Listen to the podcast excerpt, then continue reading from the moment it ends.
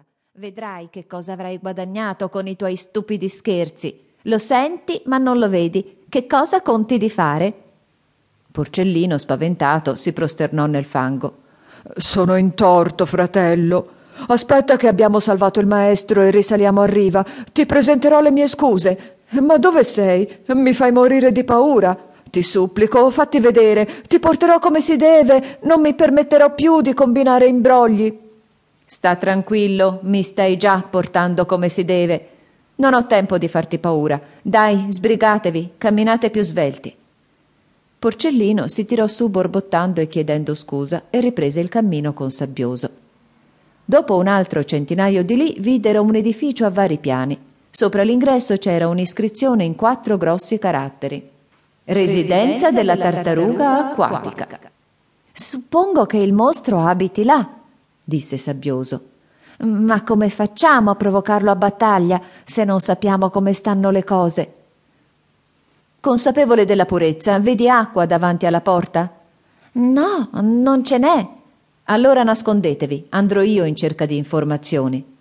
Diavolo di un grande santo! Si staccò dall'orecchio di Porcellino e si trasformò in una signora gambero dalle lunghe zampe. Giunto in breve alla soglia, vide il mostro assiso in trono con una signora perca in abito a righe seduta al suo fianco. Ai lati si tenevano file e file di gente acquatica. Parlavano appunto del monaco cinese e di come cucinarlo. Scimmiotto guardò intorno, ma non lo vide da nessuna parte. Passava in quel momento, sotto la galleria ovest, un'altra signora gambero di corporatura matronale. Scimmiotto le andò incontro e chiese Signora moglie del fratello maggiore, eh, dove sarebbe questo monaco cinese di cui si parla tanto? Quello catturato nel ghiaccio da Sua Maestà? È stato messo in dispensa nel cofano di pietra del cortile posteriore. Domani, se non ci saranno complicazioni con i suoi discepoli, sarà il piatto forte di un festino musicale. Scimmiotto continuò a passeggiare qua e là e finì per spingersi nel cortile posteriore, in cui trovò il cofano di pietra lungo sei piedi. Accostò l'orecchio e sentì i singhiozzi di Tripitaka. Il poveretto batteva i denti e salmodiava una lamentazione. Detesto il mio destino che mi vuole abbandonato alle acque.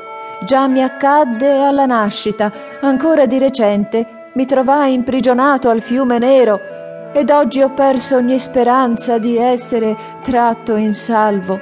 Potrò mai rivedere la corte col mio carico di sutra?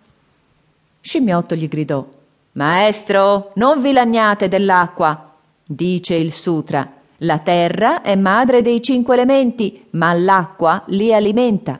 Nulla nasce senza la terra, nulla cresce senza l'acqua. Sono io, il vecchio scimmiotto. Discepolo, salvami! gemette Tripitaka. State tranquillo, aspettate che abbia catturato il mostro e vedrete che vi caverò dagli impicci. Fai presto, non posso durare molto chiuso qui dentro. Morirò soffocato. Non vi inquietate, non capiterà niente di simile. Vado a provvedere. Se ne tornò indietro, uscì dalla porta e riprese il suo aspetto. Porcellino e Sabbioso gli corsero incontro per chiedere com'era andata. Quel ghiaccio era davvero una trappola tesa dall'orco per catturare il maestro. Comunque lui sta bene. Il mostro lo ha fatto chiudere dentro un cofano di pietra. Ora voi andate a provocare l'orco a battaglia e io ritorno a terra.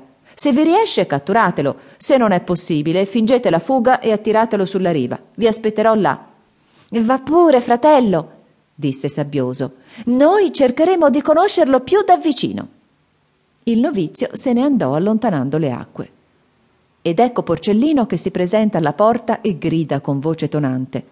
Maledetta creatura! Rendici il nostro maestro! Il portinaio corse spaventato ad annunciare Maestà, c'è fuori uno che reclama il suo maestro. Deve essere quel maledetto bonzo.